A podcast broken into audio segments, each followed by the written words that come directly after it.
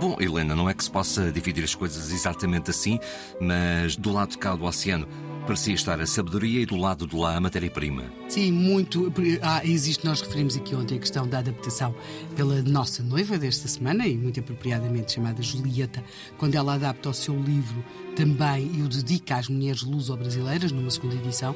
O livro de, de culinária vegetariana de Julieta Ribeiro teve várias edições e nós vamos encontrar exatamente o mesmo, por exemplo, com um livro de Domingos de Castro Perdigão, por exemplo, diz o que se deve comer, a adaptação do sistema de alimentação vegetariana para o uso dos brasileiros. Portanto, havia muito. Uh, circulavam, as revistas circulavam de um lado e do outro e, e isso aumentava. Qualquer pessoa que já editou, quer que fosse em Portugal, sabe como de repente poder ter acesso ao mercado brasileiro expande completamente a importância daquilo que está a escrever, que está a editar, que está a fazer.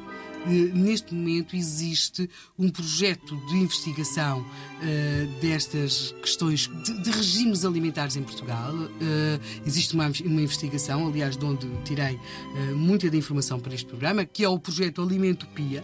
E este projeto faz a investigação e, por exemplo, tem, tem chegado a dados muito interessantes. Eles descobrem que a revista O Vegetariano foi publicada mensalmente entre 1909 e 1935, que chegou a ter 3.800 814 assinantes, o que era um número muito razoável, eh, que a revista chegava eh, a Portugal, portanto, circulava em Portugal, circulava no Brasil e vamos encontrá-la também, por exemplo, em alguns dos territórios ultramarinos eh, de Portugal à época. O que quer dizer, e que se prenderá muito provavelmente também, com, por exemplo, o interesse que tinham por este regime alimentar algumas figuras como militares, comerciantes, portanto, pessoas que viajavam a par desta questão do vegetarianismo, é claro que havia uns mais. havia diferentes perspectivas.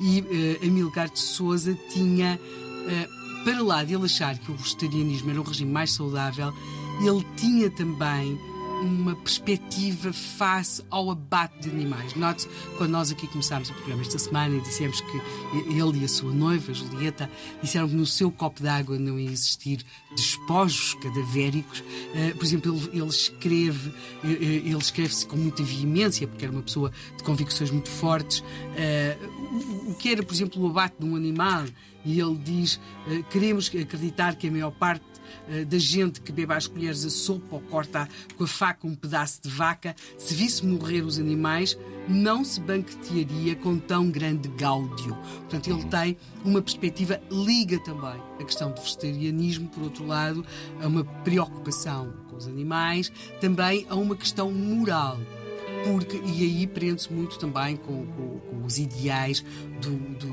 da, da, figura que, que referimos ontem, uh, o Kamensky, o tal refugiado russo que foi para Portugal e que se vai tornar protagonista de filmes e ser, por exemplo, amigo de Fernando Pessoa. As pessoas também que adotassem aquele regime alimentar teriam uma vida mais dentro da moralidade. Aliás, alguns títulos são curiosos hoje em dia. Por exemplo, temos o vegetarianismo e a moralidade das raças de Jaime de Magalhães Lima.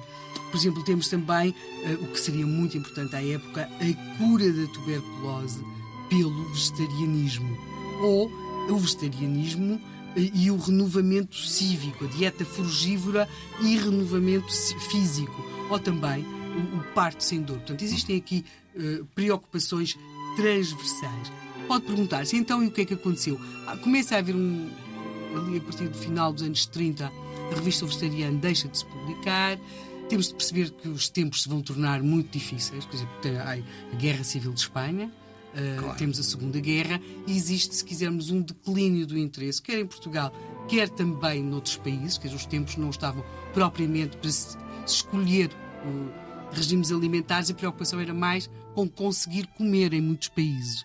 Mas e vai ser preciso esperar algumas décadas para que em Portugal uh, volte a haver aquilo que se pode considerar um ressurgimento. Vamos ter na década de 60, abre em Lisboa um, um novo restaurante vegetariano. Não podemos dizer o primeiro porque já tinham existido outros anteriormente. Vão, vai abrir o Colmeia, que é um restaurante vegetariano, e depois daí para a frente toda esta conversa, depois chegam os macrobióticos, vão chegar outros regimes alimentares. Mas pronto, foi assim esta semana.